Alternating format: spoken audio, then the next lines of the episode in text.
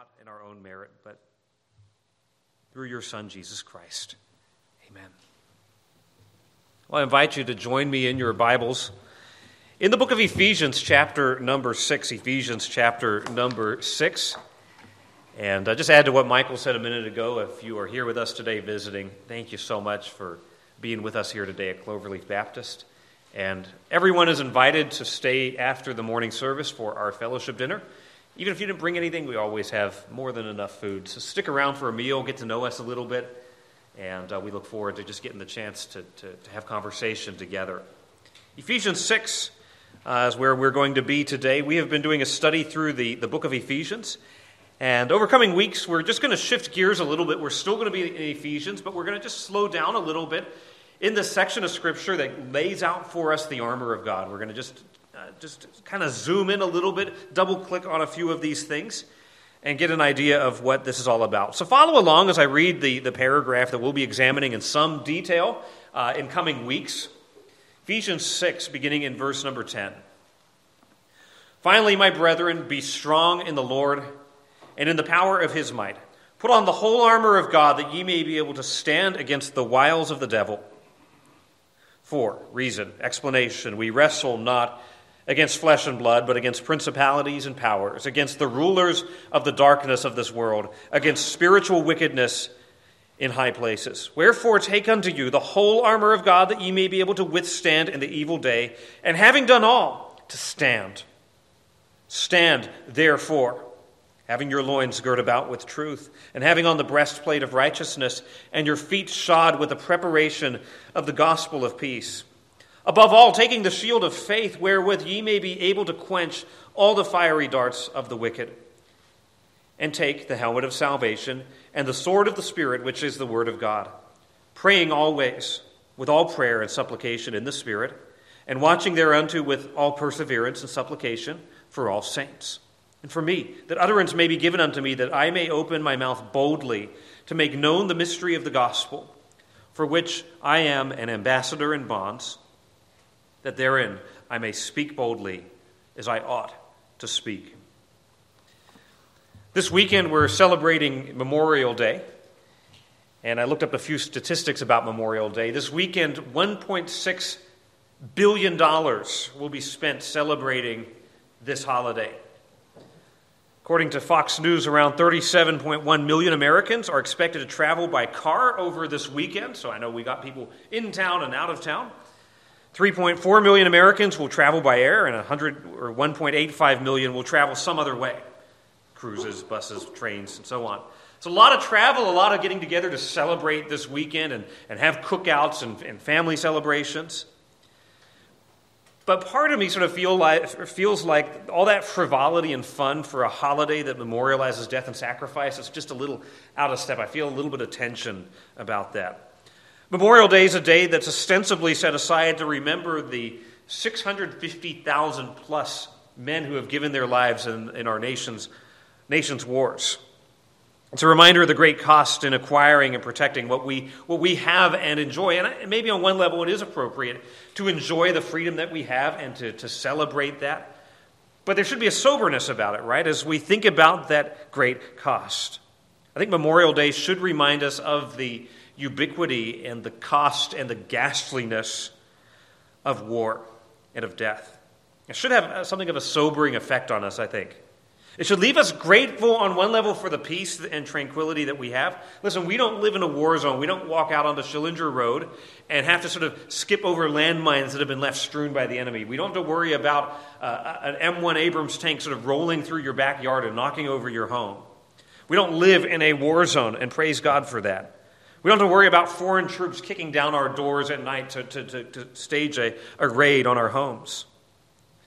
And I think sometimes that protection we have from war makes a text like the one we're reading right now maybe not hit home as much. In Paul's day, the, in the Roman Empire, it was a very militarized society. The Roman army is legendary, of course, in its, its ability to go and smash things and to conquer things and to take control. Paul, as he wrote the letter to the Ephesians, was under house arrest in Rome and was actually chained day and night to a Roman soldier, to a member of the Praetorian Guard. I can almost picture him kind of sizing up the soldier and be like, mm, this is a really good metaphor for what I'm about to say. Looking at the armor that the soldier would wear and the equipment that he had, and then likening that to the resources we have as Christians as we engage in the spiritual fight. It's appropriate on this Memorial Day weekend that we begin our series on spiritual warfare from this text. And I want us to maybe set aside a minute uh, our sense of ease and tranquility that we have and try to sort of imagine ourselves in a place where war and violence is more rampant and imagine what it would be like to be on a battlefield because that is the image that Paul wants us to have of the Christian life. No, not the only image, but one of several images that we can consider. Now, this paragraph, let me give you the overview because we are going to kind of get into the weeds in this in, in coming weeks. Verses 10 to 13 are basically the call to war. He says, Be strong in the Lord. That's kind of the main command. And then what does that look like? Be strong in the Lord and in the power of his might. Being strong in the Lord means putting on the, the whole panoply. That's the, the word there, the armor of God, the, the full suit of military equipment. So you can stand. And then he tells us why we need it in verse 12. We've got a very deadly and powerful enemy. And then verse 13 kind of summarizes Wherefore take unto you the whole armor of God so you can stand. Then, beginning in verse 14, stand therefore. When we get that word therefore, it's beginning kind of a new, a new section in the argument. And how do we stand? Well, we stand by having the right equipment. You don't just show up to the battlefield in flip flops and swimming trunks and a t shirt. You show up with the right equipment, with the right weaponry, ready to fight. And so then he will go through six pieces of armor that represent resources that we have in Christ. And then verses 18 to 20 gives us prayer. Not really another piece of armor, but really the way that we put on the armor. How do we put on the armor of God? It's by praying always. Verses 19 and 20. And then verses 21 to 24 concludes the book of Ephesians, where Paul will talk about those he does ministry with, people like Tychicus and the believers who are in Rome, the believers who are in Ephesus, reminding us that we're not like one soldier. This is not like a video game where you're one soldier who goes out and wins the war, but you're a you're a hoplite and a phalanx. You're a Roman soldier standing in line with the other soldiers with the shields. You're a member of a platoon. You're part of a large army as we go into that fight. So, verses 10 to 13 is what we want to look at this morning. We're seeing that the Christian life, in a sense, is a declaration of war. Your confession of faith, when you came to faith in Jesus, remember when you became a Christian? Like, this is great, I'm going to believe in Jesus, my sins will be forgiven, on my way to heaven. But it was also an immediate declaration of war from the enemies of Jesus Christ. The moment you became a believer in Jesus, all of the forces of hell, all of the demons in the universe made it, made it their, their goal to take you down. Your confession of faith was a declaration of war against sin that remains in your own heart. It's a declaration of war against the temptations that would, would seek to ambush you on every side. The moment you came over to Christ's side, you began a fight. No, not a fight with your neighbors and people who don't know Jesus, but a fight with sin and with Satan and temptation. So we're called here in this text to be prepared to fight, to take a stand against the forces of hell. We're called to never surrender, to fight them, you know, the, the, the, famous speech from Churchill, to fight them on the beaches, to fight them on the landing ground, to fight against sin every day of our lives, in every corner of our hearts in every area of our walk. So, how do we go about doing it? How do we fight in an effective kind of way? Because, listen, we, we, we can read the headlines, you can look at the, you know, the annual studies that come out from Pew Research and Barna Research that show more and more the number of people who at one time claimed to be Christians are now saying they're no longer Christians. The fastest growing sort of religious identifying uh, label in our country is nones, N O N E S. Those who claim no religious affiliation at all that would say, you know, you know, my parents might have been Christian and gone to church, but I don't know what I believe anymore. Among Gen Z, the number of those claiming to be atheists and agnostics uh, is higher than any other generation before. Now, it's a snapshot that may change as people get older and when you have kids, and life has a way of changing that. But nonetheless, we're living in an increasingly secular society where we're seeing all the time people who at one time would have claimed to know Jesus Christ surrendering. Who at one time would have said, Yeah, I'm a believer in the Lord's army and would have sung Onward Christian Soldiers, who this morning really want nothing to do with Jesus. How do we not become another casualty in the fight? How do we keep the faith on a battlefield that is a dangerous battlefield? How do we stand firm in the truth of Scripture in a society whose plausibility structures have turned against the faith of Jesus Christ? Well, in these verses we'll look at, we'll be looking at verses 10 to 13 today, we'll see that we have to trust in God's power and His ability. We have to stand in God's armor. That will be the theme we'll have in weeks ahead. And we've got to believe in God's assessment of the enemy. Listen, if we think the enemy is a, a, a wimpy enemy who will be a pushover, we'll be the ones who are pushed over. And we need to God, heed God's warning that we are going to have to stand in the evil day. So, the first call here, the first directive we have is this if we're going to stand, if we're going to fight, we must stand in God's power. We have to stand in God's ability. It's very clear in verse 10. Finally, my brethren, be strong in the Lord and in the power of his might. Now, that word finally, you know, we might read that and we're thinking, oh, it's like when the preacher says, in conclusion. But what Paul is doing here is more than just signposting that his letter is coming into an end is he is saying, based on everything I have said in Ephesians 1, verse 1 to Ephesians 6, verse 9, there's something we need to do. This is like the conclusion of the, the letter. This is like the, the climax of the speech when the speech is coming to the rhetorical flourish at the end to drive home the points. Here's what I'm saying is that what we have in Ephesians 6, 10 to 20 is not like an isolated text that we're going to, we're going to talk about the armor of God. We can't disconnect this from the rest of the book when Paul begins going through these pieces of the armor, what we need to do is go back and look earlier in Ephesians to say, what did he say about faith? What has he said about truth? The resources that he is calling armor earlier in the book, he might have called one of the blessings that we have in Christ. The wealth that we have in Christ is what we saw in the first three chapters of Ephesians the blessings we have in Jesus, the life that we have in Christ, that we have been resurrected from the dead, the unity that we have in Christ as believers in Jesus, the mystery that has been revealed to us. These are all the riches that we have as believers that have been purchased at the cross through the death, the burial, the resurrection of Jesus.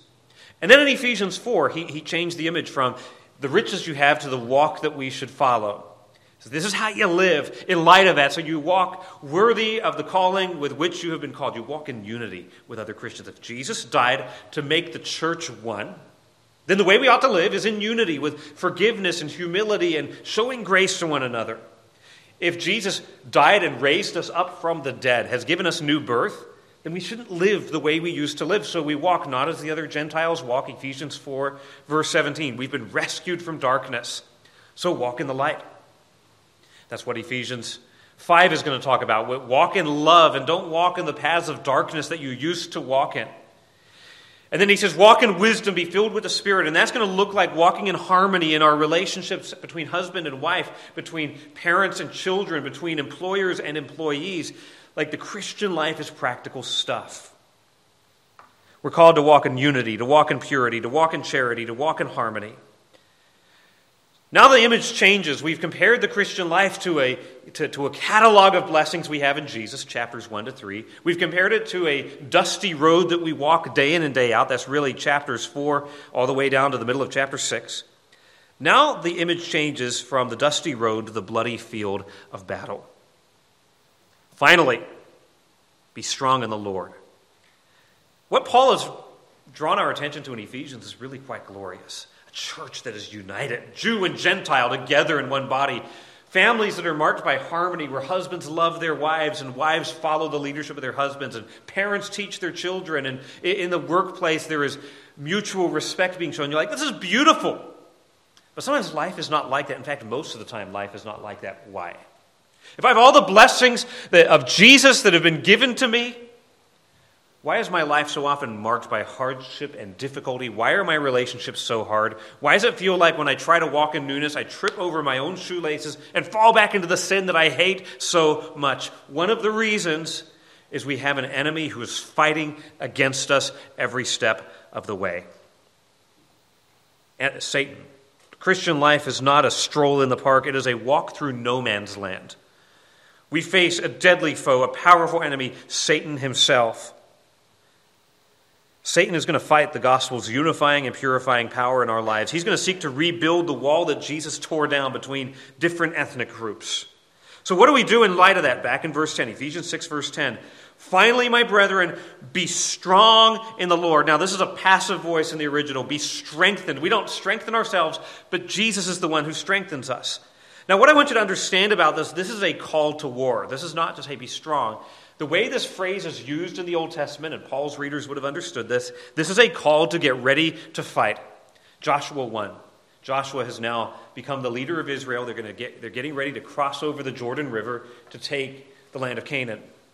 We know they're going to fight the Battle of Jericho and Ai. And we remember Joshua as a, as a great warrior who fights the Lord's battles. What is it that Moses said to him? What is it that God said to him? Be strong and courageous. Joshua 1, verse 6. You shall give this people possession of the land which I swore to their fathers. Only be strong and very courageous. Be careful to do according to all the law, law which Moses my servant commanded you. Do not turn from it to the right or to the left. This book of the law shall not depart out of thy mouth. You shall meditate therein day and night. And then verse 9 Have I not commanded you? Be strong and courageous. Do not tremble or be dismayed, for the Lord your God is with you whithersoever thou goest. So this call, be strong, is not just, yeah, or, you know, go beat your chest, but it is a get ready to fight because what we are entering into is war. So just hear how this contrasts with earlier in the book. The beauty of harmonious homes and the beauty of reconciled saints is going to clash sharply with this call to war. It tells us the Christian life, beloved, is not a life of comfort and ease. It's not a call to your best life now. It's not a call to all of your wildest dreams will come true if you follow Jesus and it'll be wonderful. The Christian life is a life of war. It is the soldier's life, not the vacationer's life. So the, the, the music of, uh, of Ephesians 6 is not the celestial harp music of, of glory as we walk along in the Christian life, but it's the drumbeat of war. It rings with the clink of armor and the clamor of war. Spiritual warfare Entering into this fight that Paul describes is not an optional extra for the super spiritual Christian. This is what it means to be a Christian. When you became a Christian, you not only became a member of the family of God to be reconciled with brothers in Christ and sisters in Christ, you not only became part of the bride of Christ to enjoy a relationship with Jesus, you not only became a stone within the temple to be the dwelling place of the Holy Spirit, but you became a soldier in an army. And all these metaphors are true at the same time, emphasizing something else that's true of the Christian life. Verse 12, notice the language of verse 12. For we wrestle not against flesh and blood. I love how that is rendered. Our, our struggle, our fight, this is not just the normal word for war. There's a Greek word that just talks about war in general. This is the, war for, the word for grappling and wrestling. We're talking about not launching a missile strike from you know, headquarters in the Pentagon at the enemy on the other side of the world as you watch it on a screen. We're talking about gritty hand to hand combat with the enemy. Christian warfare is not a missile strike, it's a wrestling match. It's more like a bayonet charge and less like a sniper sitting up on the hilltop. We go to war against indwelling sin that is right here in our lives day in and day out. We go to war against Satan who is opposing us face to face. We go to war against temptation. We go to war against the proclivities of our hearts and rebellion against God. I'm afraid too many Christians do not have a warfare mentality. If you ever go down to the USS Alabama, you know, you go and you look at the quarters, and it's not exactly a cruise ship. Those little thin mattresses and bunk beds that are like right there. Or you get onto the USS Drum, and you're like, claustrophobic, get me out of here. Uh, the Christian life is battleship mentality, not cruise ship mentality. Cruise ship mentality is about I take a sort of a vacation, I go to Cancun, it's great. It's all about my whims being catered to while I'm on board and the all you can eat buffet, and I go and get lattes and I go out and play shuffleboard on the deck. That's cruise ship mentality. Cruise ship Christianity says Christianity is about making my life better. Cruise ship Christianity says going to church is about just sort of the, the, the, the, you know, the vacation friends that I make. I want some good adult friends to be able to talk to on Sunday. Cruise ship Christianity is about I take my kids to church in the hopes the church will help them be moral, well adjusted members of society. Cruise ship Christianity is just about sort of shallow acquaintances rather than foxhole accountability. Christianity is not cruise ship Christianity. Christianity is battleship Christianity. You know, one thing about the military, I've not served in the military, but those of you who have served in the military would probably attest to this. The drill sergeant doesn't really care about your preferences right? I want a different hairstyle. Not like everybody's going to get the same haircut, everybody's going to eat the same slop, you're all going to go on the same march.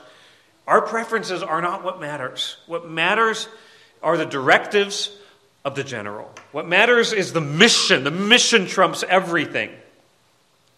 The mission we have to make Christ known and his name be glorified. That's what matters, not our preferences. And too many Christians come with a consumer cruise ship mentality and go church shopping. Well, what will cater to my whims? What style of music do I like? What, you know, and by the way, this is true on the seeker sensitive side of things. It's also true on the conservative side of things. I want a church that feels like church, rather than what does the Word of God teach? What's the mission that Scripture has given to us? Christianity is not a walk in the park, it is a fight in the ring. It's a fight with spiritual enemies from start to finish. And listen, if you're in a life and death struggle, it's not something you check in and do once a week for two hours. It is a way of life. A soldier who thinks, I'm only going to get my gun once a week, is not going to last in the fight. If we think that we're going to win this spiritual war- warfare by dropping into a church service once a week, if that, and then basically be shaped by the culture the rest of the time, we will be littering the battlefield as another casualty. So we must be strong in the Lord's ability. Be strong now. Notice the, the, the, phrase here in the Lord, not in our own strength, but in the Lord. Now, in Ephesians, the Lord is a reference to Jesus. Be strengthened in a personal relationship with Him. If you're going to be a soldier in the Lord's army, you need to be in Christ.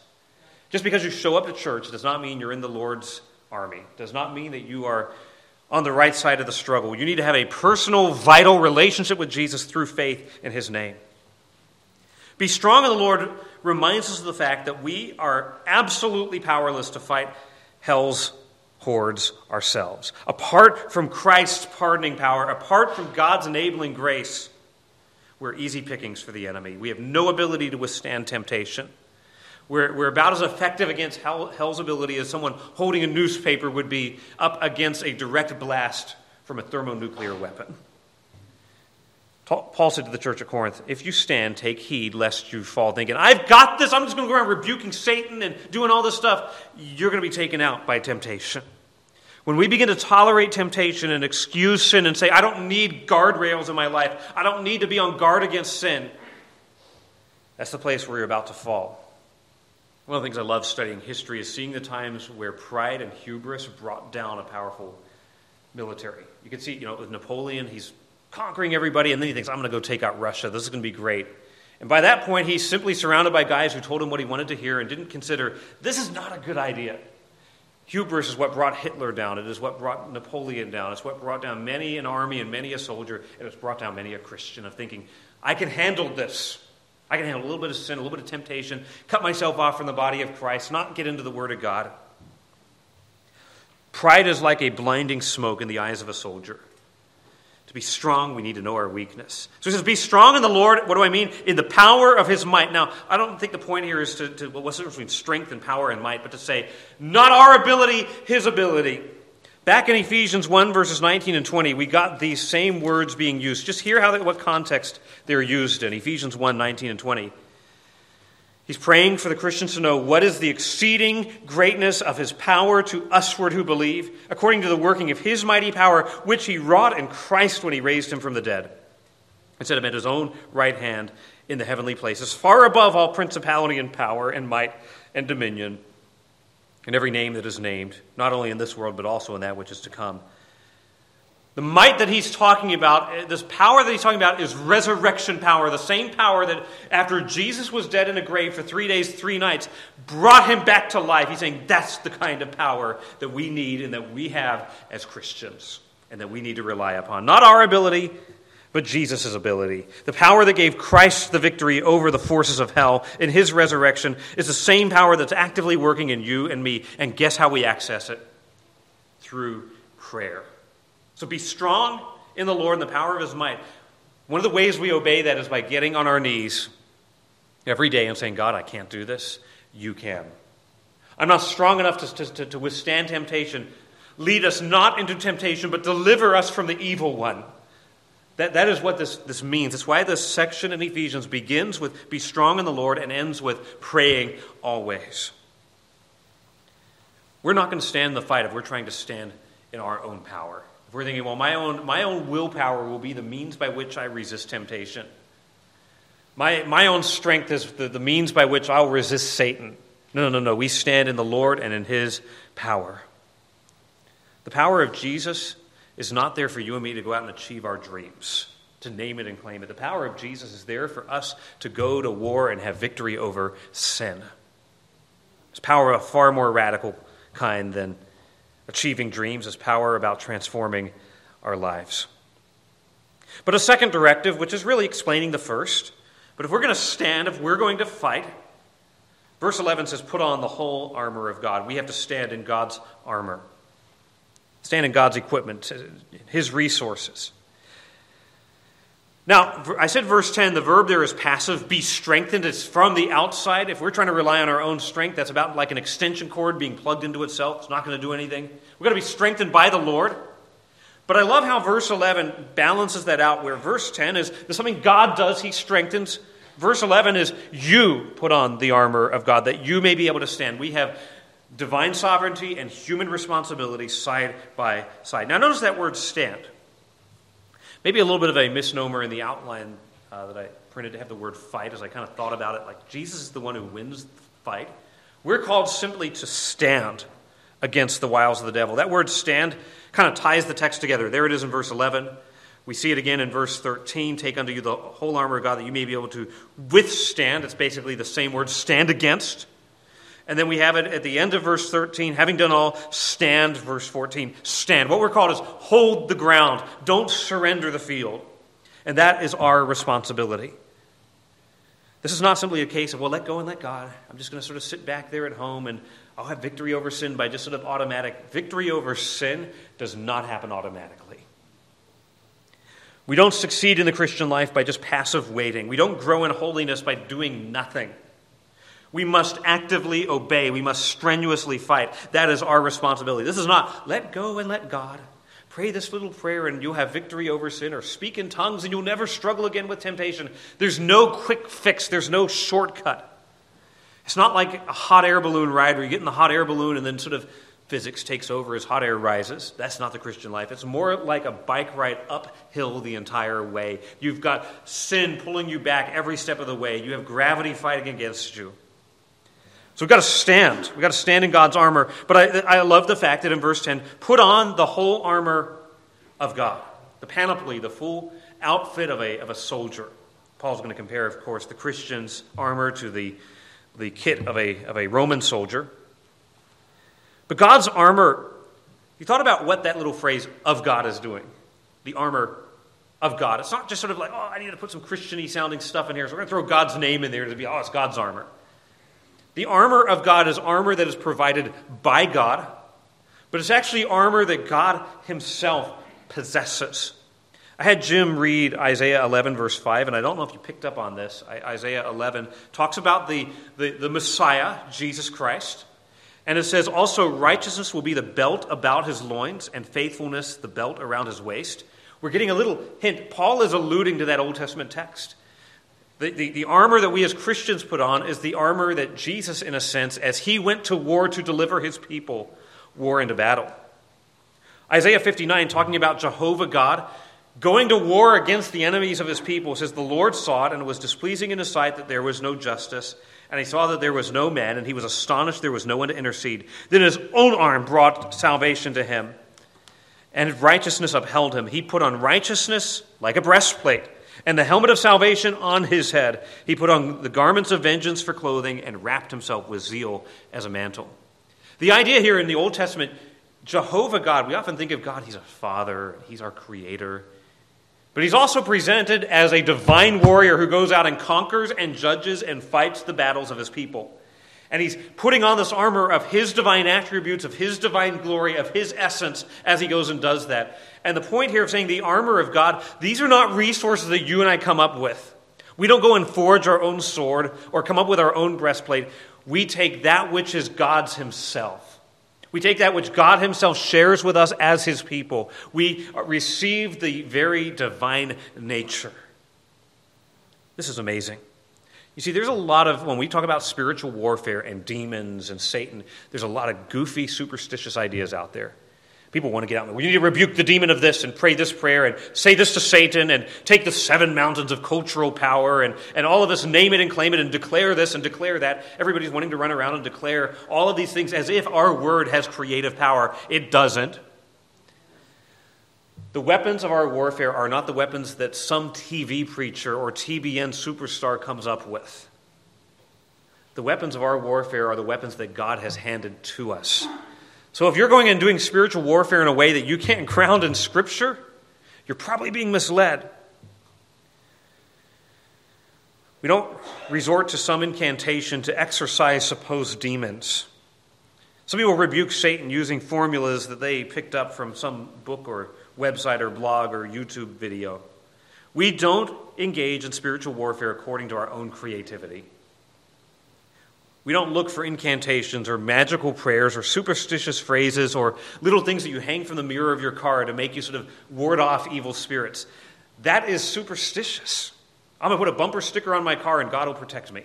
No, no, that's, that, that, that is plain superstition. I'm going to leave a, a Bible here and, and that'll sort of ward off. Like, no, no, no, no. We take up God's very own armor that He lays out for us in this text. These are the weapons that God has given to us. And by the way, there's only one offensive weapon in our, in our armory, and it is the Word of God. That's it. We're not given the, you know, the lance of going out and speaking out against Satan. No, we're given the sword of the Spirit, which is the Word of God. So we've got to take up God's armor, not, not our own armor, not our own resources, not our own ability. Otherwise, we will fall in the fight. But now, coming into verses 11 and 12, and Paul slows down here to take some time to describe the enemy. If we're going to have victory and we're not going to be a casualty on the, on the field of battle. We not only need to, to trust and rely on God's power and ability, we not only need to take up the armor that God Himself provides us, we need to, number three, understand, believe, and accept God's assessment of the enemy. Verses 11 and 12 are, are read kind of like an intelligence report. Uh, look, at, look, at, look at verse 11. Put on the whole armor of God. Why? Purpose clause that you may, able, may be able to withstand, stand against the wiles, the, those are the stratagems of the devil. Why do we need to put on the armor of God? For we wrestle not against flesh and blood, but against principalities, against powers, against the rulers of the darkness of this world, against spiritual wickedness in high places. Wherefore, because of this, take unto you the whole armor of God. He grounds what he is saying in this description of our enemy. You need to understand the enemy. You know, in any war, knowing the enemy is going to be really important. You know, what are, what are his strengths? Where, where are his troops gathered? What are his weaknesses? What are going to be the tactics and the strategies that he employs?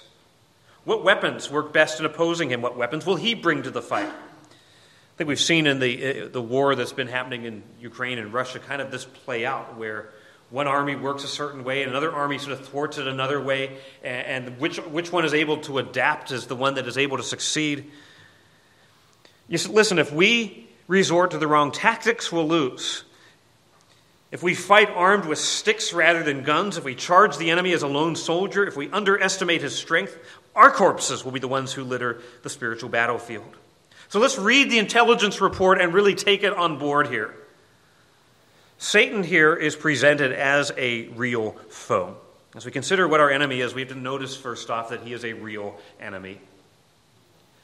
Sometimes people will look at Christianity and be like, man, this is this backward world of witches and demons where people believe in Satan being under every rock. This is the Bible presents Satan as a real enemy. He is not simply the figment of the imagination of the biblical writers. He's not simply a metaphor, a personification of evil in the world. Satan is presented as a personal, powerful, real spiritual enemy. He's a real spiritual enemy arrayed against God and determined to destroy God's people. Now, listen, he's not eternal. He is a being that is created by God. More than likely, one of the original seraphs that God created to, to worship, and he's got great power.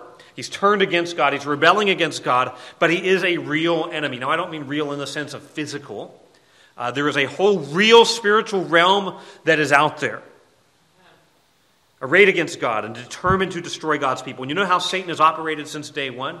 He has attacked those who are made in God's image. He can't attack God himself, so he attacks God's image bearers. He attacks Adam and Eve in the Garden of Eden, tries to turn those who are made to worship and know God into rebels against God. He is called the accuser of the brethren. He is called the tempter. He is the opposer. What the term Satan is the, the adversary. The devil is the one who accuses. He goes and accuses God's people before the throne of God. He's presented as real. He's not simply an impersonal force of evil, but he's called the ruler of this world. He is called the God of this age. He's called the prince of the power of the air.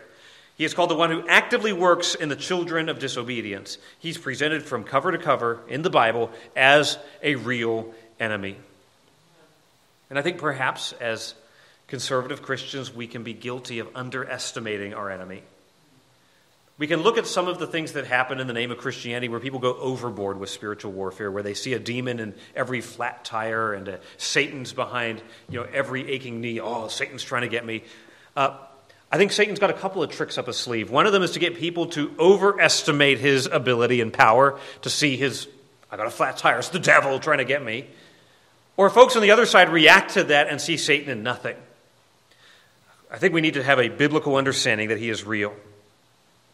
Now, I want to spend some time on this next, this next subpoint here that our enemy, he's real, but he is cunning.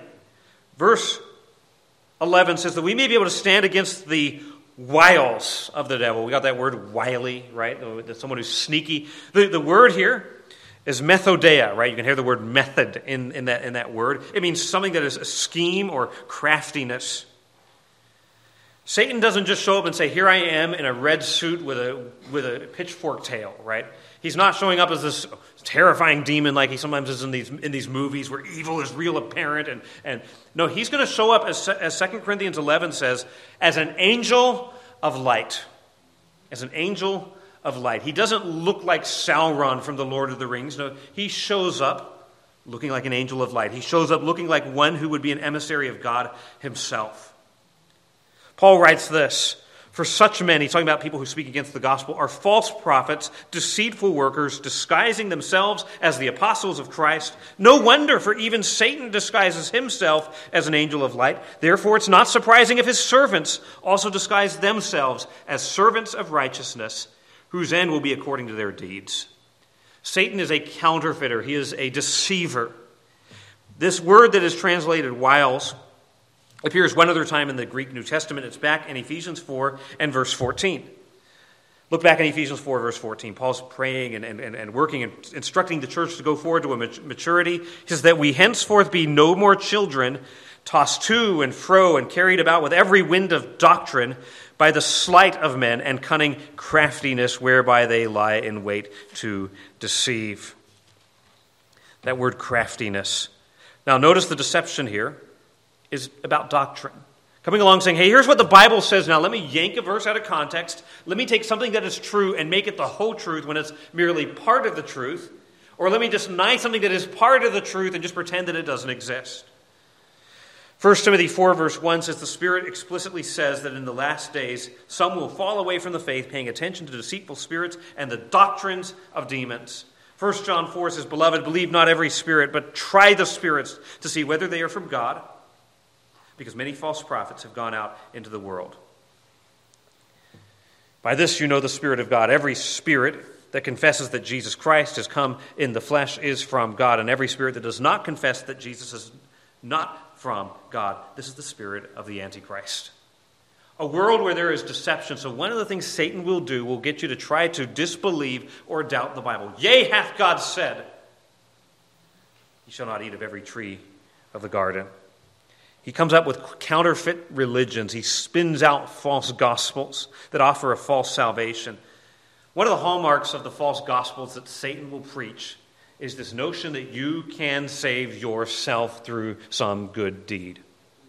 That's every false gospel in human history. In the, in the final estimation, there are two religions in the world salvation by grace through faith in Christ alone for the glory of God alone, and some other form of you save yourself. You follow the, the noble path of, of Buddhism or Hinduism. You take the seven sacraments of Rome. You uh, uphold the seven pillars of Islam. All human works where you do, do, do. Where Christianity says it is finished, done. Here's one of the hallmarks, one of the tests you can, you can, you can measure any system of belief. Does it exalt Jesus Christ alone as the way of salvation, or does it exalt man as somehow contributing to his own salvation? And there are a million false gospels out there of salvation by your own efforts, whether that is the, the, the, modern day heresies of critical theories that say by protesting and kneeling and doing these things, you can sort of redeem yourself from the stigma of the sins of your ancestors. That's a false gospel.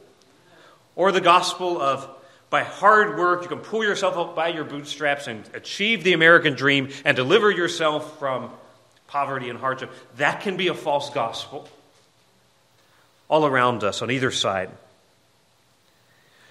We're coming up on Pride Month. We see Satan's deception on full display with rainbows emblazoning everything and, and all of these celebrations of perversion. I think it is a, a, an evidence of Satan's blinding power on this world. But let's be careful. It is easy for us, like Jonah, to denounce Nineveh, but ignore the sin in our own hearts. We can easily say, oh, look at the evil of the pride that's out there in society. What do we expect in a world that's dominated by Satan? While overlooking the self righteous pride in our own hearts. Satan appeals on a personal level to our fallen desires for money, for power, for illicit sex. He'll present temptations as attractive and harmless. That's how he operates. He doesn't come along saying, hey, here's sin. Take meth and it'll destroy your life. He'll say, come take this drug, it'll make you happy. That's how he tempts.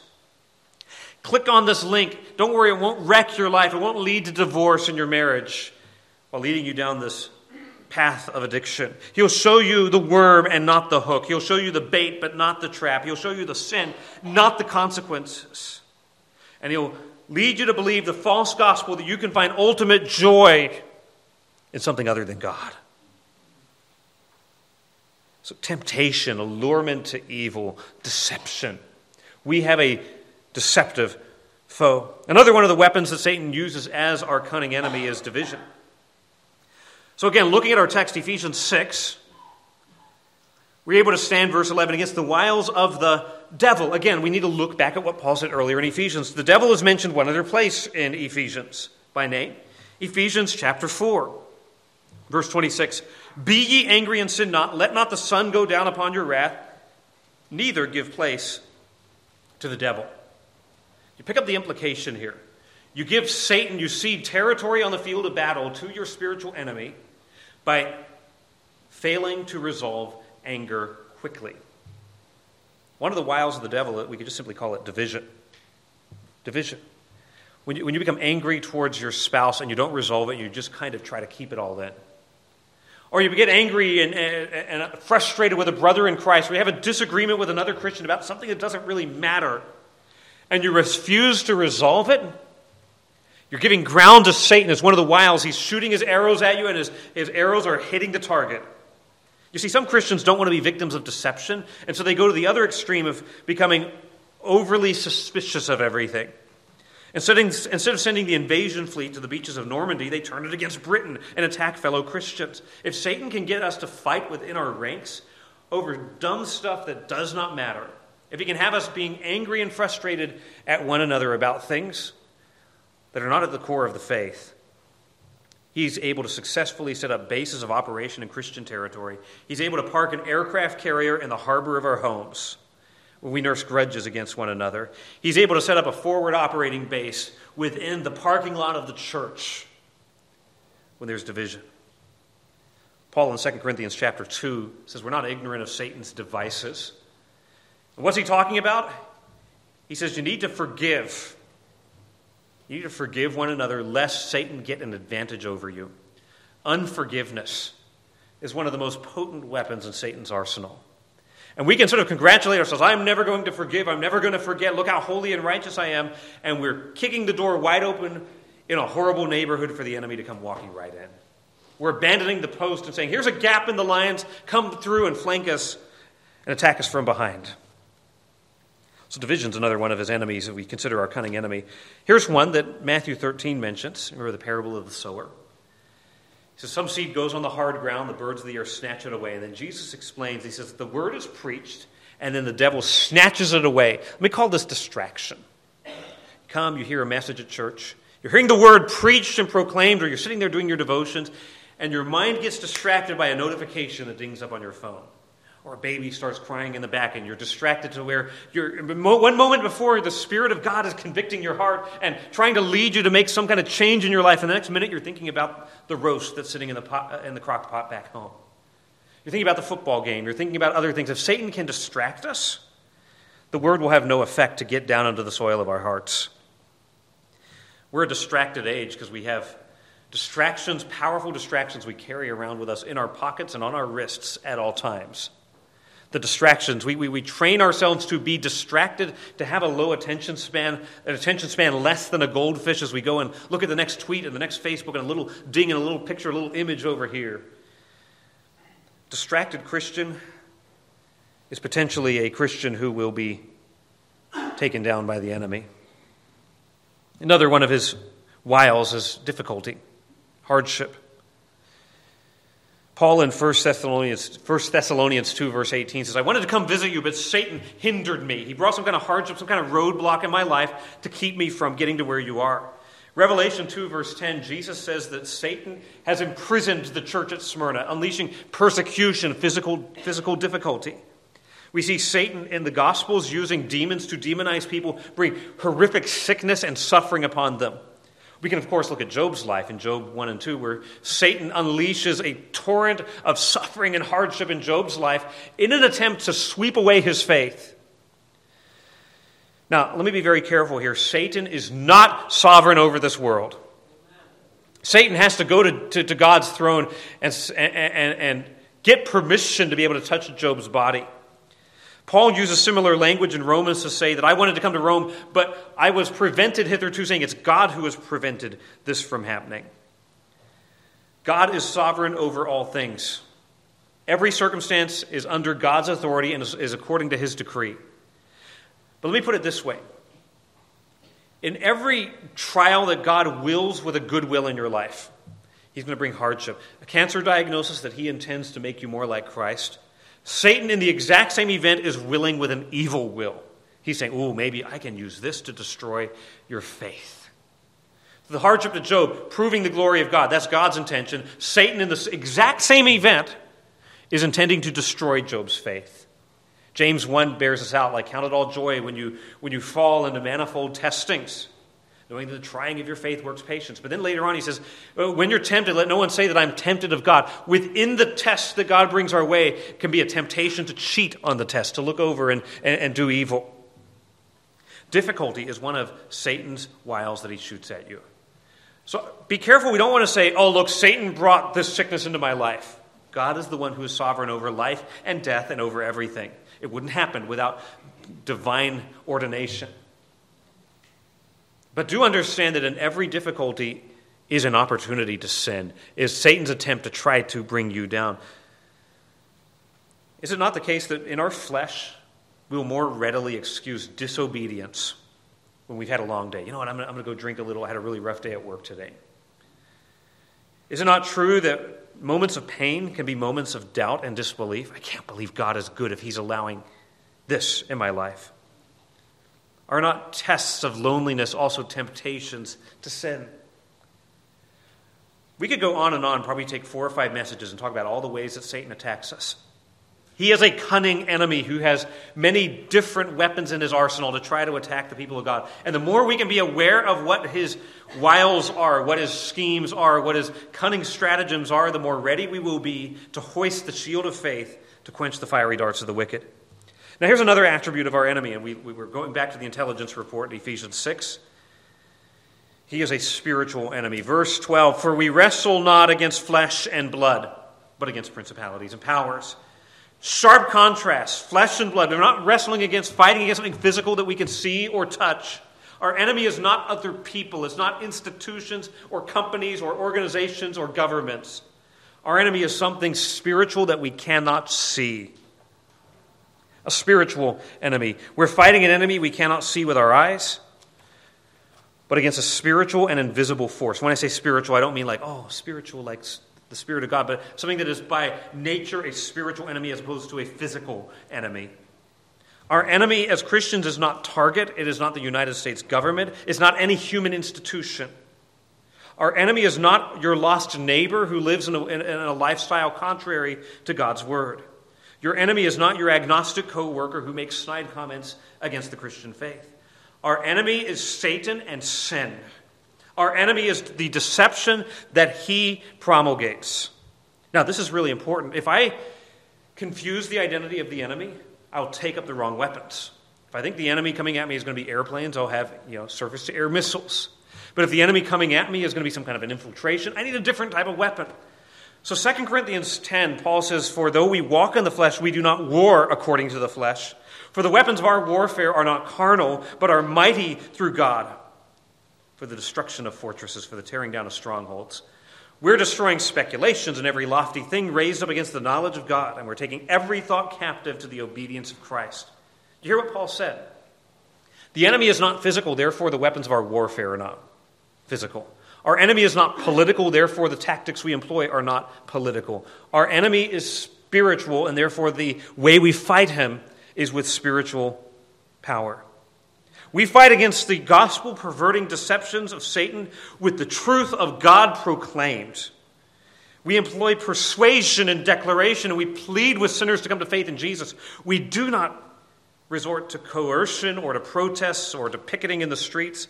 We don't advance the kingdom through the ballot box or at the end of an AR 15 or by means of boycotts or riots. We advance the kingdom through the preaching of the gospel alone. Our power is declarative, not coercive.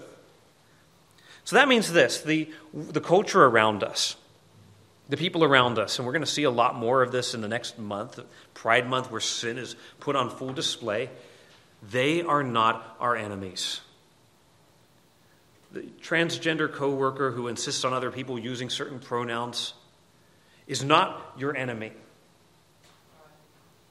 Your enemy is the evil that has captivated them, but they themselves are not your enemy. They're not a threat to be avoided. Oh, I'm going to stay away because I might catch. Sin's not like a sickness that you pick up like a cold, it's something that dwells already in my own heart. Those who reject Christ are not a threat to be avoided, but are lost souls to seek and to win to Christ. So we denounce the evil of sin and the destruction of sin, and we call sinners to faith in Christ, which, by the way, means sinners need to be welcome in this church. This is where the gospel is going to be preached, and it should be preached by your life. But if we say, well, only certain sinners are worthy to come to Cloverleaf Baptist Church, we are not a church anymore. We're a country club. We invite and welcome sinners as we confront sin. And let me also say this if sinners come to this church and we coddle them in their sin and celebrate them in their sin, we're not a church either. We've simply become an embassy of the kingdom of darkness. We need to speak against sin and speak to sinners in calling them to faith in Jesus Christ. Because the enemy is not flesh and blood. The enemy is the deception. The enemy is the deceiver. The enemy is the sin. Now, something else to note about our enemy is he is powerful. We wrestle not against flesh and blood, but instead, in contrast, we wrestle against principalities, against powers, against the rulers of the darkness of this world, against spiritual wickedness in high places, in the heavenly places. Now, some people will say, well, these are political terms. So maybe he's talking about the Roman Empire and the structures. The reason we can't say that is the uh, spiritual wickedness at the end of verse 12, and then the in heavenly places modifies all the other phrases before it. In high places, in the heavenly, in the spiritual realm, we're dealing with a powerful enemy. That's why he uses power words principalities, powers, rulers, spiritual wickedness in heavenly places. They have great spiritual authority and power. Remember the demons and Satan? Were originally angels created with great power by God to worship Him.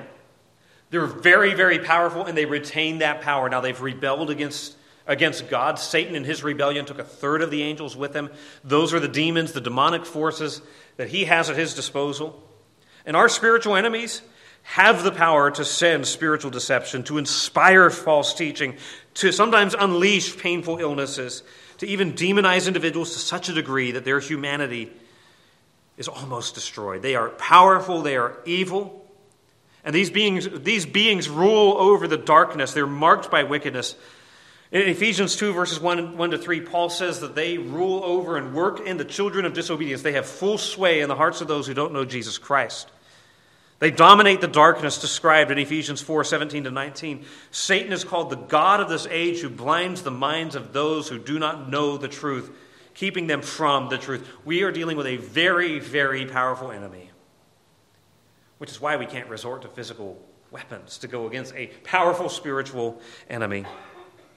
Powerful. Now, just an aside here, what he's describing in verse 12 it's not like a hierarchy of these, well, these are the generals, these are the, the colonels. We're not given definition of what these terms mean, but simply told that they are powerful. Now, I just want to conclude with this spiritual wickedness in heavenly places. It's really easy to be discouraged. Man, the enemy is powerful and they're dominating and working through these structures and through these worldviews and these deceptions. What are we to do? That little phrase in heavenly places has been used throughout the book of Ephesians. Let me go back and just give you some of these high points. Ephesians 1 and verse 3. Blessed be the God and Father of our Lord Jesus Christ, who has blessed us all, with all spiritual blessings in heavenly places in Christ. So, the same sphere where these demons dominate is the same sphere where we've been blessed with the gospel of Jesus Christ. Ephesians 1 and verse 20 Jesus, when he was raised from the dead, he has been set at God's own right hand in the heavenly places, far above all principality and power. There's those words. And might and dominion in every name that is named, not only in this world, but in that which is to come. So here's the powerful spiritual beings arrayed against us, and here's King Jesus ruling over them. And by the way, so Jesus is seated at the Father's own right hand, Ephesians 2, verse 6. He's raised us up together and made us sit together in the heavenly places in Christ Jesus. In Jesus, we have victory over all the forces of hell. Ephesians 3 and verse 10. Because of the unity of the church, God is working out this, this plan, this administration to bring Jew and Gentile together to the intent now that under the principalities and powers in heavenly places, he might, might be made known by the church the wisdom, the manifold wisdom of God. Here's my point the foes we're facing, they're powerful, they're spiritual, all of these things, they're defeated. They're subjected to the lordship of King Jesus. And in Christ, we're seated with Jesus. So, no matter how high the spiritual wickedness, we are seated yet higher in Christ. No matter how powerful, we are empowered by the all powerful one, Jesus Christ. He has won the victory. The fact that God, through the gospel, is saving sinners means that their final defeat has already begun. So, yeah, they're powerful. But don't fear the enemy. Don't fear those who can kill the body. Fear the one who can kill body and soul. The ring's already been cast into Mount Doom. The tower of evil, even now, is crumbling. And evil may dominate for a while longer, but believers have been delivered from it. I hope this is an encouragement as we think about this, as we, as we come to our conclusion this morning living in an age where many are walking away from the faith. But I want you to remember the victory that Christ has won. You might be even now under the assault and the attack of Satan in your life. You're like, I can feel this. The victory was won at the cross. Yes, we might hear stories of those who reject the faith. We might see those filling our social media feeds. the question we need to ask ourselves is how will we stand on the day of battle? How will we stand on the evil day? Well, the good news is that we can be and we must be strengthened in the Lord and the power of his might. The good news is that God has given us the resources of his armor. And he's given us an intelligence report that includes in it the fact that our enemy have already been crushed. We simply need to stand firm. We need to remember this is not a cruise ship, but a battleship. This is not a vacation. This is a war but a war whose outcome is certain because of what happened on that cross and at that empty tomb. Father, as we bow our heads and our hearts and prepare our, our hearts to celebrate communion.